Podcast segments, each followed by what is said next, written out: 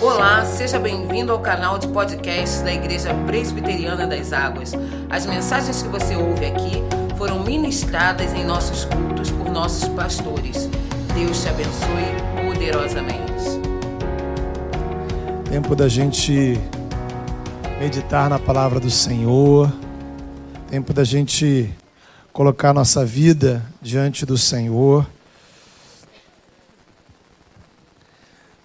Acalmar o nosso coração, aquietar o nosso coração. Você que está nos acompanhando de casa, os irmãos estão aqui presencialmente.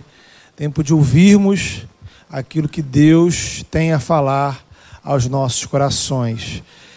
Quero convidar você a abrir a sua Bíblia no livro das Lamentações. Lamentações, capítulo 3. Livro de Lamentações, capítulo de número 3. E nós vamos fazer a leitura a partir do versículo 19. Lamentações, capítulo número 3, a partir do versículo 19. Abra sua Bíblia, se prepare para fazer aquelas anotações. Vamos orar ao Senhor antes da gente ler o texto e escutar a palavra. Deus fala ao nosso coração, Senhor. Fale ao nosso coração. Não aquilo que a gente quer ouvir, mas aquilo que a gente precisa ouvir. Não apenas, ó Pai, um receber informações, ó Deus, mas o agir poderoso do Senhor. Pai, que possamos nessa noite não apenas ter informações a respeito da tua palavra, mas ter experiência do poder do Senhor agir, agindo dentro de nós, dentro das nossas vidas, para a glória do teu nome, em nome do teu filho Jesus. Amém. Lamentações capítulo 3, a partir do versículo 19, diz assim: Lembra-te da minha aflição e do meu pranto, do absinto e do veneno. Minha alma continuamente os recorda e se abate dentro de mim. Quero trazer à memória o que me pode dar esperança. As misericórdias do Senhor são a causa de não sermos consumidos. Porque as suas misericórdias não têm fim, renovam-se cada manhã. Grande é a tua fidelidade. A minha porção é o Senhor, diz a minha alma portanto esperarei nele. Bom é o Senhor para os que esperam por ele, para a alma que o buscam. Bom é aguardar a salvação do Senhor, e isso em silêncio. Amém. Culto de ação de graças. Aí você pode pensar o que que o livro de Lamentações tem a ver com isso? Hã?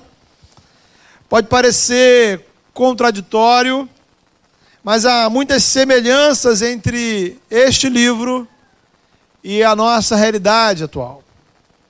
O livro das Lamentações é um conjunto de poesias, cinco capítulos, porque são cinco poesias, cada uma lamentando a destruição da cidade de Jerusalém ocorrida no ano 586 a.C.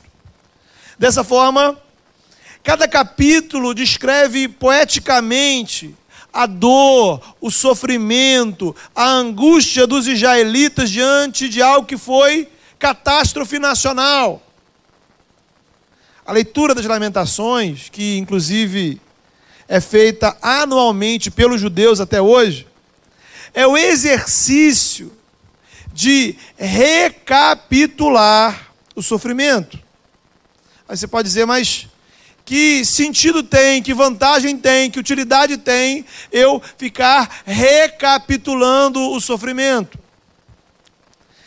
É uma maneira da gente não esquecer as difíceis lições aprendidas nas derrotas.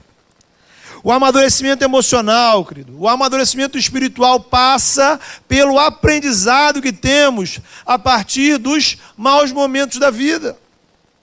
A releitura das lamentações é uma forma de trazer à memória o que aconteceu, por que aconteceu, o que aprendemos com o que aconteceu, o que podemos fazer para não acontecer, e se acontecer, como nós devemos nos posicionar e enfrentar essas dificuldades. Não há crescimento. Não há crescimento se a gente simplesmente ignora os fatos ruins da vida. Não há crescimento se a gente simplesmente finge que não aconteceu. E aí você olha para esse ano de 2020. Não podemos fingir que não aconteceu. Não podemos fingir que foi fácil. Sabe, mesmo aquele ser humano mais calmo, sereno e tranquilo, em algum momento de março para cá, sentiu um friozinho na barriga. Em algum momento você, no mínimo, ficou desconfortável com o que estava acontecendo ao seu redor. Então, Aquela coisa, vamos, vamos ser sinceros aqui entre nós, né? Tendo em vista uma série de situações que continuam acontecendo, de modo geral, temos motivos, é legítimo que você ainda esteja preocupado. A questão é: nenhuma alma sobrevive apenas de sofrimento. Lembro-me de uma fala do pastor Renato, pregou aqui na igreja há um tempo atrás, a nosso convite. Ele trouxe uma frase muito interessante. E dizia assim: A alma não cresce sem dor e não se mantém sem alegria. A alma não cresce sem dor, não se mantém sem alegria. Por isso, no meio do livro das Lamentações, há uma nota de esperança. Entre tantos versículos que descrevem angústia, miséria, dor, sofrimento, o autor diz, em dado momento, quero trazer à memória o que me pode dar esperança. Observe o seguinte, querido: sim, você tem motivos para reclamar. Sempre temos motivos para nos entristecer, chorar e lamentar motivos que são justos, motivos que são legítimos, motivos que são plausíveis. Olhemos a realidade do nosso mundo. Basta ligar a televisão, acompanhar o noticiário, o que, que você vai encontrar? Boas notícias ou más notícias? Quase que 100% de más notícias, em geral verdadeiras. Quantas pessoas são vítimas da violência urbana em nosso país. Quantas pessoas estão na miséria? Quantas pessoas não têm saneamento básico? Quantas pessoas estão desempregadas? Quantas crianças passam necessidade pelo mundo afora? E as guerras? E os refugiados? E o terrorismo? E a corrupção? A discriminação? O racismo? A prostituição? A exploração sexual de crianças e adolescentes? E essa lista de mazelas, ela não termina. Isso sem falar de coronavírus. Ou seja, muito antes do coronavírus chegar, o mundo já estava ruim para caramba. E não podemos nos iludir, um dia, ou no dia que ele for embora, em nome de Jesus ele vai, o mundo continuará um lugar ruim, difícil e muito complicado. com vacina, sem vacina, quando quiser que venha vacina, isso não vai transformar o mundo no jardim do Éden. Então, há motivos mais do que suficientes para você se entristecer diante da realidade do mundo. Mas não paramos por aí. Olhe para a realidade da sua vida. Quando você olha para a sua vida pessoal, quando você olha para a sua família, você tem motivos para reclamar sim, motivos justificáveis, plausíveis. Aí você olha para a sua escola, para o seu trabalho, você tem toda a razão, há motivos para reclamar. Ou seja, podemos chegar à conclusão que, na verdade, o que temos nesse mundo é um, um grande livro de lamentações. há tristeza para todo lado. E como é que a gente faz para lidar com tudo isso? Bem, aí é que importa a gente observar que há duas alternativas. Alternativa do mundo, alternativa do evangelho. Comecemos pelo mundo, e quando eu digo mundo, eu estou pensando na sociedade de modo geral. Né? Como o mundo não consegue produzir esperança, ele vai te oferecer fugas da realidade. Bem, primeira opção seria você se esconder na ficção. Viver um, um, uma espécie de universo paralelo. Nos filmes, nas séries, nos desenhos, nos games, nos esportes, né? nos stories, nos status, nas redes sociais. Mais do que qualquer outra época na história da humanidade, temos coisas para nos, nos divertir e nos distrair. Você pode passar simplesmente 24 horas por dia, 7 dias da semana, se escondendo atrás das telas de celulares, computadores e televisão. Com opções que não terminam. É uma opção. Esquecer a realidade. Outra opção. O álcool, as drogas e eventualmente os remédios. Dados mostram que o consumo de álcool cresceu durante a pandemia. O uso de drogas lícitas e ilícitas dobrou, dobrou nos Estados Unidos e no Brasil neste ano. O uso de sedativos aumentou. O, os casos de overdose aumentaram. O uso de medicamentos psiquiátricos controlados cresceu em mais de 14%. Uma angústia silenciosa toma conta do ser humano cada vez mais cedo. E a sociedade apenas não faz nada além de lamentar as mortes. Há uma outra saída que não a ficção ou as drogas, o álcool, os remédios, é o hedonismo, isto é, a entrega desenfreada ao sexo, muitas vezes combinado com o uso do álcool e das drogas, e aí a gente vê crescendo o uso de Tinder, pornografia, sexo casual, sexo sem compromisso, prostituição, porque o que importa é o meu corpo ter prazer, para minha mente não ficar pensando nos problemas da vida. A má notícia é que esse cenário só vai piorar. Porque não há governo ou política que dê conta da angústia que domina o coração humano. O caos do mundo é um reflexo do caos espiritual do nosso coração. E aí cria-se um ciclo vicioso. A desarmonia do seu coração produz o caos da sociedade, e o caos da sociedade amplia, alimenta, aumenta o caos, a desarmonia das nossas almas. Versículo 20: Quanto mais eu recordo o sofrimento, mais eu fico abatido. Nesse sentido, queridos, o clamor das lamentações é o de todos os seres humanos. Eu quero eu preciso trazer à memória o que pode me dar esperança. As pessoas estão desesperadas por esperança, mas não sabem onde e como podem encontrar. Louvado seja Deus, irmãos. Agora é hora de você dizer, em alto e bom som, Aleluia, glória a Deus porque as misericórdias do Senhor são a causa de não sermos consumidos. As misericórdias do Senhor não têm fim, as misericórdias do Senhor se renovam cada manhã. Hoje, quando amanheceu o dia, as misericórdias do Senhor se renovaram sobre a sua vida.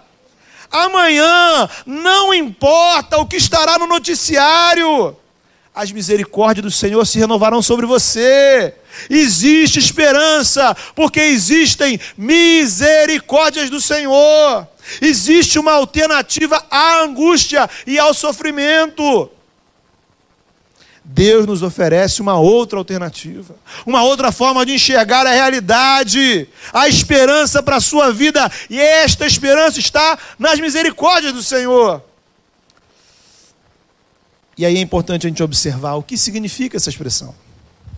O que significa, qual é o significado dessa expressão misericórdias do Senhor? Bem, ao contrário do que, possa, do que você possa imaginar, é, essa palavra é um conceito, traz um conceito bíblico um tanto complexo. Porque a gente usa a palavra misericórdia no singular, em nosso dia a dia, de uma forma diferente. A gente usa como uma exclamação em momentos difíceis, né? Então, aquela história, alguém fala uma coisa ruim para você, e aí você diz assim, tá, é, misericórdia, né? Tá amarrado, vira essa boca para lá, cruz credo. Ou você recebe uma notícia, uma má notícia, e aí você diz assim: misericórdia. Como? Meu Deus, que loucura! Portanto, misericórdia se tornou uma espécie de exclamação para momentos difíceis. Mas isso não é o sentido bíblico. Não é isso que o autor está querendo dizer essa definição de misericórdia não seria capaz de trazer esperança para ele. Sentido bíblico fundamental de misericórdia é a fidelidade de Deus. É o vínculo, note bem, é o vínculo de amor que Deus tem exclusivamente com o povo dele. Naturalmente, você sabe, Deus é amor. Ele ama todas as pessoas na medida que ele ama todo o universo. Todavia, a Escritura, revelada por ele, mostra que ele assumiu um compromisso de amor com o povo dele, com aqueles que fazem parte do seu povo. Chamamos isso de aliança. Deus estabeleceu uma aliança com a humanidade através de Jesus. Esta aliança é um relacionamento baseado em amor, em graça, mas que envolve compromisso.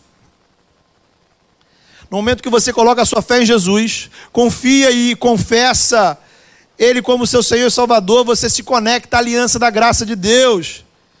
Ah, o texto de 1 de Pedro 2, 1, 9 e 10 explica isso de forma sensacional. Vai dizer lá: quem nós somos? Nós somos, ou vocês são, geração eleita, raça eleita, sacerdócio real, nação santa, povo de propriedade exclusiva de Deus. Aí ele diz o seguinte: olha, antes, antes vocês não eram povo, mas agora vocês são povo. Antes, agora presta atenção, vocês não tinham alcançado misericórdia, mas agora alcançastes. Então tem um antes e tem um depois, ou um antes e um agora. Enquanto eu não sou povo de Deus, enquanto eu não sou geração eleita, sacerdócio real, nação santa, povo de propriedade exclusiva de Deus, eu não sou povo de Deus, as misericórdias de Deus não estão sobre a minha vida.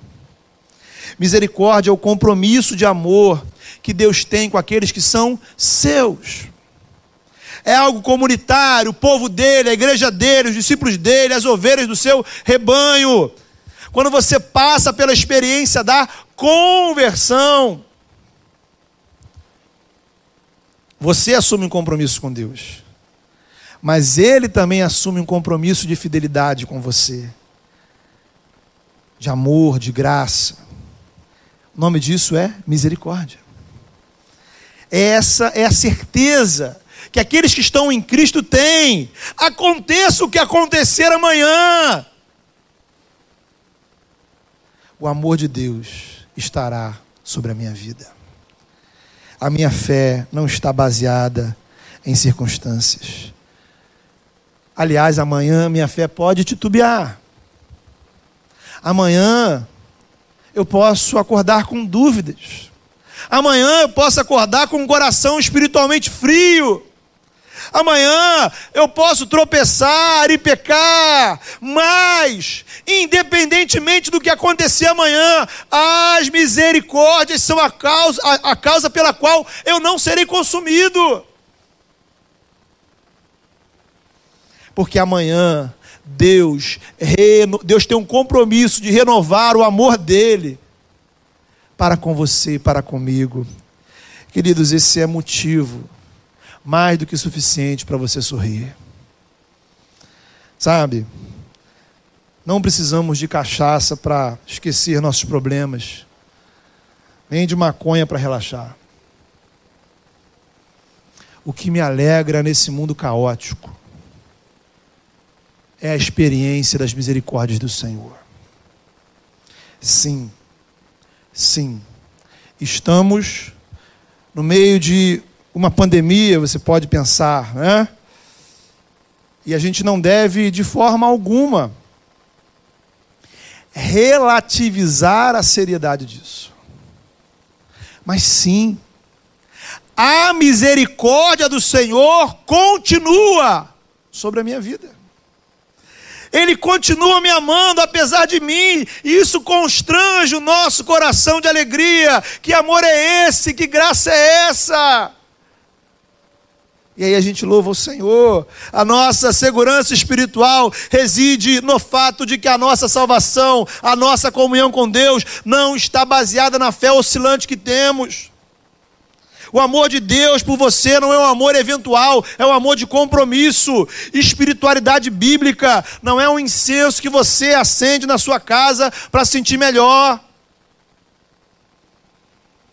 É um relacionamento integral pessoal com Deus através de Jesus.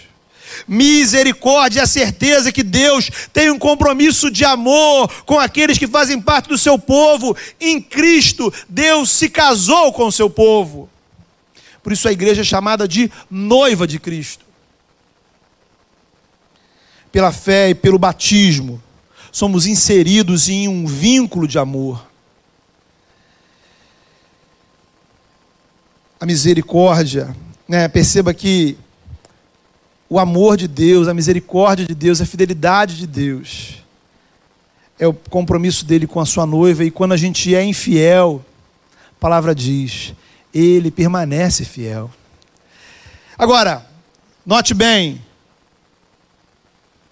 Jesus só tem uma noiva. Parece óbvio, mas é importante observar. Jesus só tem uma única noiva. Deus só tem um único povo. A misericórdia de Deus é o compromisso de amor dele para com aqueles que estão inseridos na aliança, com aqueles que são seu povo, que tem o selo da sua graça. Significa dizer, querido, que enquanto você está fora do povo de Deus, enquanto não assumimos esse compromisso com ele pela fé, pelo batismo em nome do Pai, do Filho e do Espírito Santo, a misericórdia dele não está sobre nós. Entenda uma coisa. Já falei isso aqui um tempo atrás. Deus ele não quer namorar nem ficar com você. Deus não flerta. Deus casa. Um casamento no qual ele assume compromisso. E ele chama você a se comprometer com ele. O compromisso dele é ser fiel e te amar por toda a eternidade. A pergunta é: qual é a sua resposta a esse pedido de casamento?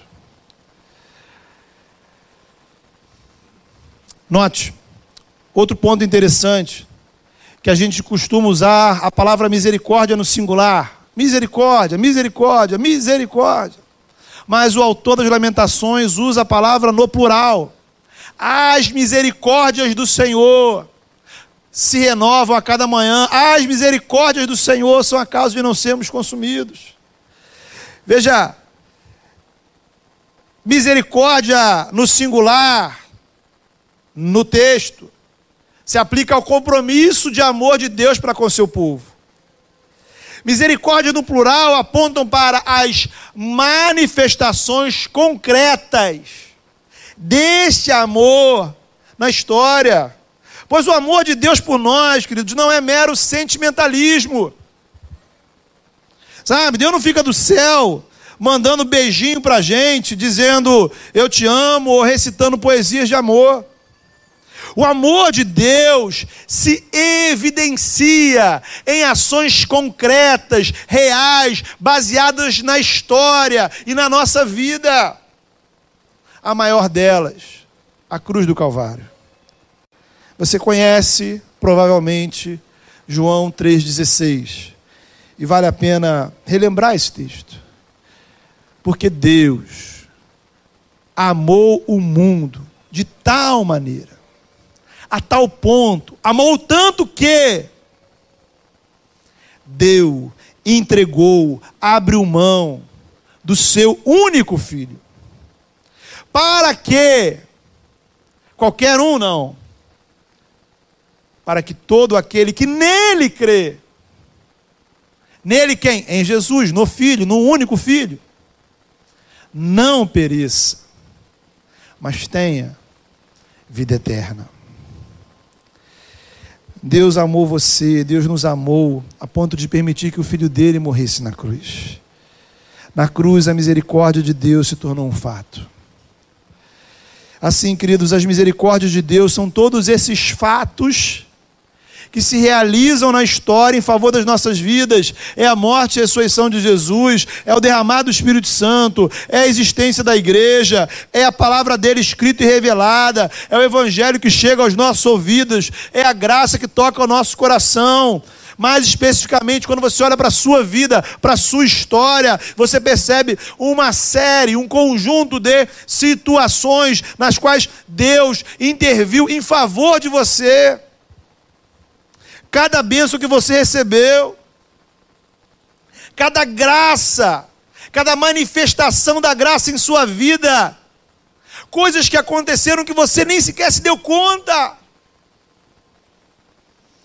Misericórdias de Deus que se renovaram sobre você.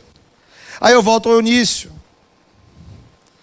Começamos mencionando como a realidade é difícil, a realidade do mundo a realidade da sociedade, a realidade, às vezes, da nossa vida. Alguns acham que espiritualidade é uma espécie de alienação ou negação da realidade. Porém, quando a gente entende o conceito de misericórdia, vemos que não se trata de negar a realidade, mas sim de prestar atenção a outra parte da realidade. Porque as boas notícias também fazem parte da realidade. A graça e o amor de Deus estão presentes na história da mesma forma que violência e injustiças.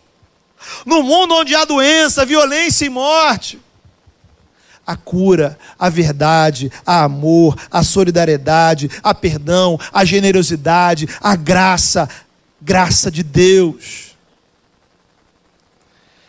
É um equívoco, querido, achar ou pensar que a realidade é composta apenas de más notícias. É exatamente por isso que eu posso trazer à memória o que pode me dar esperança. Porque eu posso trazer à memória, relembrar, ou lembrar a mim mesmo, tudo que Deus já fez por mim. Cada uma das bênçãos do Senhor sobre a minha vida. É por isso que a gente está aqui, irmãos. Esse é o propósito, a intenção, a finalidade desse culto. Que você relembre, que você diga para si mesmo, para que você rememore na sua cabeça as bênçãos do Senhor sobre a sua vida, sobre a sua história. Note que não é apenas lembrar ou relembrar o que você fez, o que você conseguiu, suas conquistas, porque nesse exercício não existe gratidão real, sabe? As pessoas muitas vezes por aí falam de gratidão, porque fica feio não falar de gratidão, né? Mas na verdade, no coração dela, ela pensa o seguinte: não, Tudo que eu tenho eu consegui porque eu me esforcei, eu fiz por merecer, né? não devo nada a ninguém. O Evangelho vai na contramão. O Evangelho vai dizer: tudo que eu tenho, eu devo. Eu devo a alguém. E o nome desse alguém é Jesus de Nazaré trazer à memória o que me pode dar esperança, é recontar as bênçãos de Deus na minha vida, com lágrimas nos olhos, coração quebrantado, reconhecendo que hoje, ontem, anteontem, amanhã, depois de amanhã, misericórdias se renovaram, se renovarão. Como diz um dos nossos antigos hinos, Conte as bênçãos. Contar as bênçãos, olha que coisa. Contar quase no, no, no sentido é, contábil da palavra. Contar, enumerar. Aí ele vai dizer, dizes ou tenta, tenta dizer todas de uma vez, né? Porque aí você verá surpreso quanto Deus já fez é um bom exercício. Trazer à memória o que pode dar esperança é contar, é recontar tudo o que Deus fez e está fazendo na sua vida. Isso, querido, não é uma negação da realidade. É uma outra interpretação da realidade. Esse ano, sofremos. Houve doença, houve medo da morte, houve desemprego, houve conflitos políticos, isso foi real. Alguém acha que 2021 não haverá isso? Ou será que 2019, 2018, 2017, vivemos o céu na terra?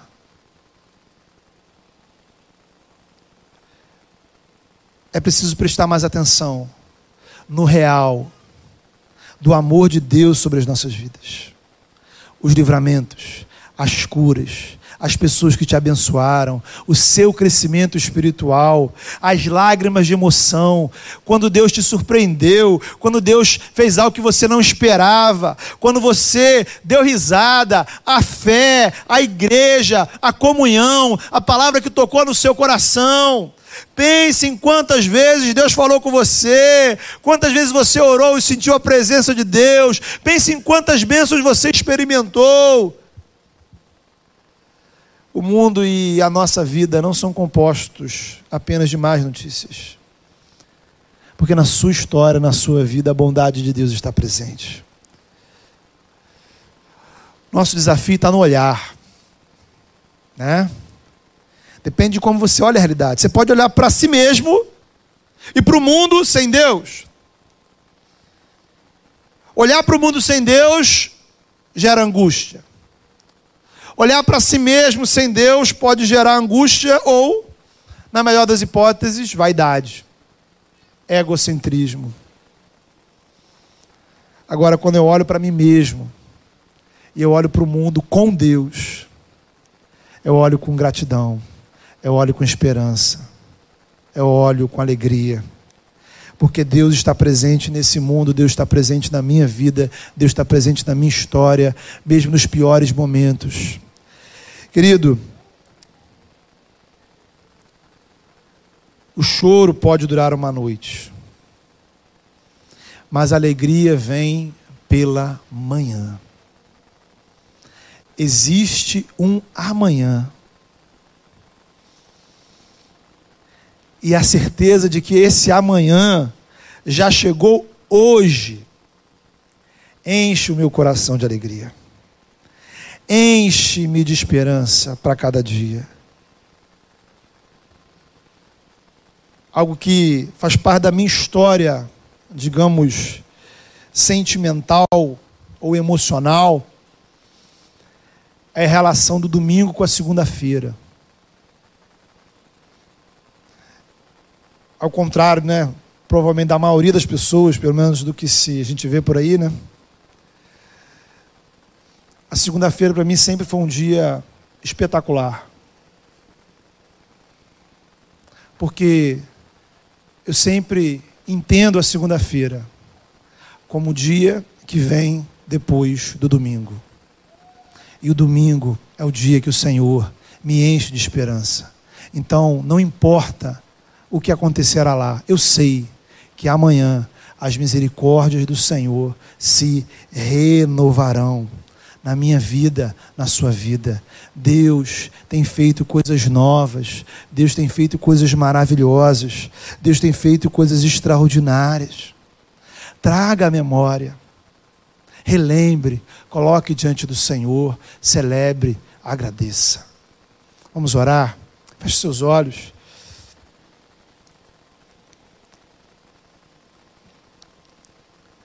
Coloque diante de Deus coisas que o Senhor tem feito na sua vida. Agradeça ao Senhor. Mas se a realidade à sua volta tem sido muito dura, tem sido de mais notícias, peço ao Senhor que nessa noite Ele mude o seu olhar, Ele faça você ter um coração de esperança. Que você esteja e faça parte, que as misericórdias do Senhor estejam sobre a sua vida. Que você possa dizer com convicção no coração: as misericórdias do Senhor são a causa de não sermos consumidos, porque as tuas misericórdias não têm fim, elas se renovam cada manhã elas se renovaram hoje, elas se renovarão amanhã, não importa o que acontecerá. Sabe? Não importa, porque a minha esperança não está lá fora. Quem me garante o amanhã é o Senhor. Dele é a esperança para a nossa vida. E essa esperança precisa encher o nosso coração. Coloca a sua vida diante do Senhor. Se você ainda não tem experiência, se você ainda não tem a convicção de que as misericórdias do Senhor estão sobre você, diga sim ao chamado do Senhor para fazer parte do povo dele, para fazer parte do compromisso de amor que ele tem com você. Que seja um tempo, uma noite de casamento para a sua vida. Para dizer, Senhor, eu me reconheço como teu povo, eu pertenço ao Senhor eu quero fazer parte desse vínculo de amor. Confesse Jesus Cristo no seu coração, com seus lábios. Deus amado, muito obrigado, ó Pai. Obrigado porque, ó Pai, não existem palavras, ó Deus. A língua, a linguagem, Senhor, ela é incapaz de descrever a grandiosidade do teu amor, ó Pai. Cabe a nós, ó Pai, louvar o teu nome, te engrandecer, te glorificar, ó Pai, e dizer, Senhor, o quanto o nosso coração se alegra, Senhor. Ah, Pai, em nome de Jesus, que nessa noite, ó Pai, a esperança do Senhor preencha o nosso coração, a fé e a convicção nas misericórdias do Senhor Ó oh, Pai, louvado seja o teu nome, porque não servimos um Deus, ó Deus, que nos abandona. Não servimos um Deus, ó Pai, que desiste de nós. Louvado seja o teu nome, porque o Senhor é um Deus que se compromete, Senhor. Um Deus que é fiel. Um Deus que tem um compromisso de amor com o teu povo. E assim, Senhor, a nossa segurança não está nas notícias do mundo. A nossa segurança não está, Senhor, em qualquer coisa que possa acontecer na nossa vida. O caos está à nossa volta. O caos estará. O caos continuará. Mas a nossa esperança continuará em Jesus. E isso, Senhor, é motivo mais do que suficiente para termos um sorriso no rosto, para termos alegria no coração para termos força, Senhor, disposição para caminhar, para servir ao Senhor, apesar desse mundo, a despeito desse mundo, a despeito do que acontece, porque há uma manhã, Senhor, e ainda, Senhor, a nossa fé é que nesses amanhãs que vão se renovando, chegará aquele grandioso dia, Senhor. Que seremos, que viveremos um eterno amanhã da tua presença. Onde aí sim, Senhor, o caos encerrará. O caos, ó Pai, se concluirá, porque tudo será, Senhor, a tua glória, tudo será a tua presença. A Deus amado, em nome de Jesus. Aqueles, ó Pai, que tem buscado, Senhor, as fugas que o mundo oferece, ó Pai, para tentar encarar a vida. Em nome de Jesus, ó Pai, traz libertação. Liberta o nosso coração da angústia. Liberta o nosso coração, Senhor, da dor. Liberta o nosso coração do medo. Liberta o nosso coração, Senhor, de todo o impacto, ó Pai, que a realidade desse mundo tem trazido sobre nós. Ó oh, Pai, que as boas notícias do Evangelho, que as boas notícias da Tua graça venham impactar a nossa vida. Que sejamos, ó oh, Pai, profetas da esperança, testemunhas da esperança, anunciadores da misericórdia, homens e mulheres, ó oh Deus, que vivem, Senhor, sob o impacto do Teu amor. Ah, Pai, muito obrigado por isso. Muito obrigado porque chegamos nesse dia 29 de novembro. Muito obrigado, Pai, porque nos últimos 365 dias, a cada dia a tua misericórdia se renovou. Naqueles dias, ó Pai, que a gente não quis levantar da cama, naqueles dias, ó Pai, que o nosso coração estava tomado de angústia, naqueles dias, ó Pai, que a gente não via perspectiva, a tua misericórdia estava lá, Senhor. Pai, independente, Senhor, de como será o dia 30 de novembro, independente de como serão os próximos 30 dias, de como serão os próximos 365 dias. Nós professamos, ó Deus, a nossa fé e a nossa certeza de que cada manhã a tua misericórdia estará sobre a nossa vida e que a tua misericórdia, Senhor, possa abundar em nosso coração, possa preencher a nossa alma, para a glória do teu nome. Que nesta igreja, essa igreja, Senhor, respire, pulse a misericórdia do Senhor, para a glória do, do teu nome, em nome de Jesus. Amém.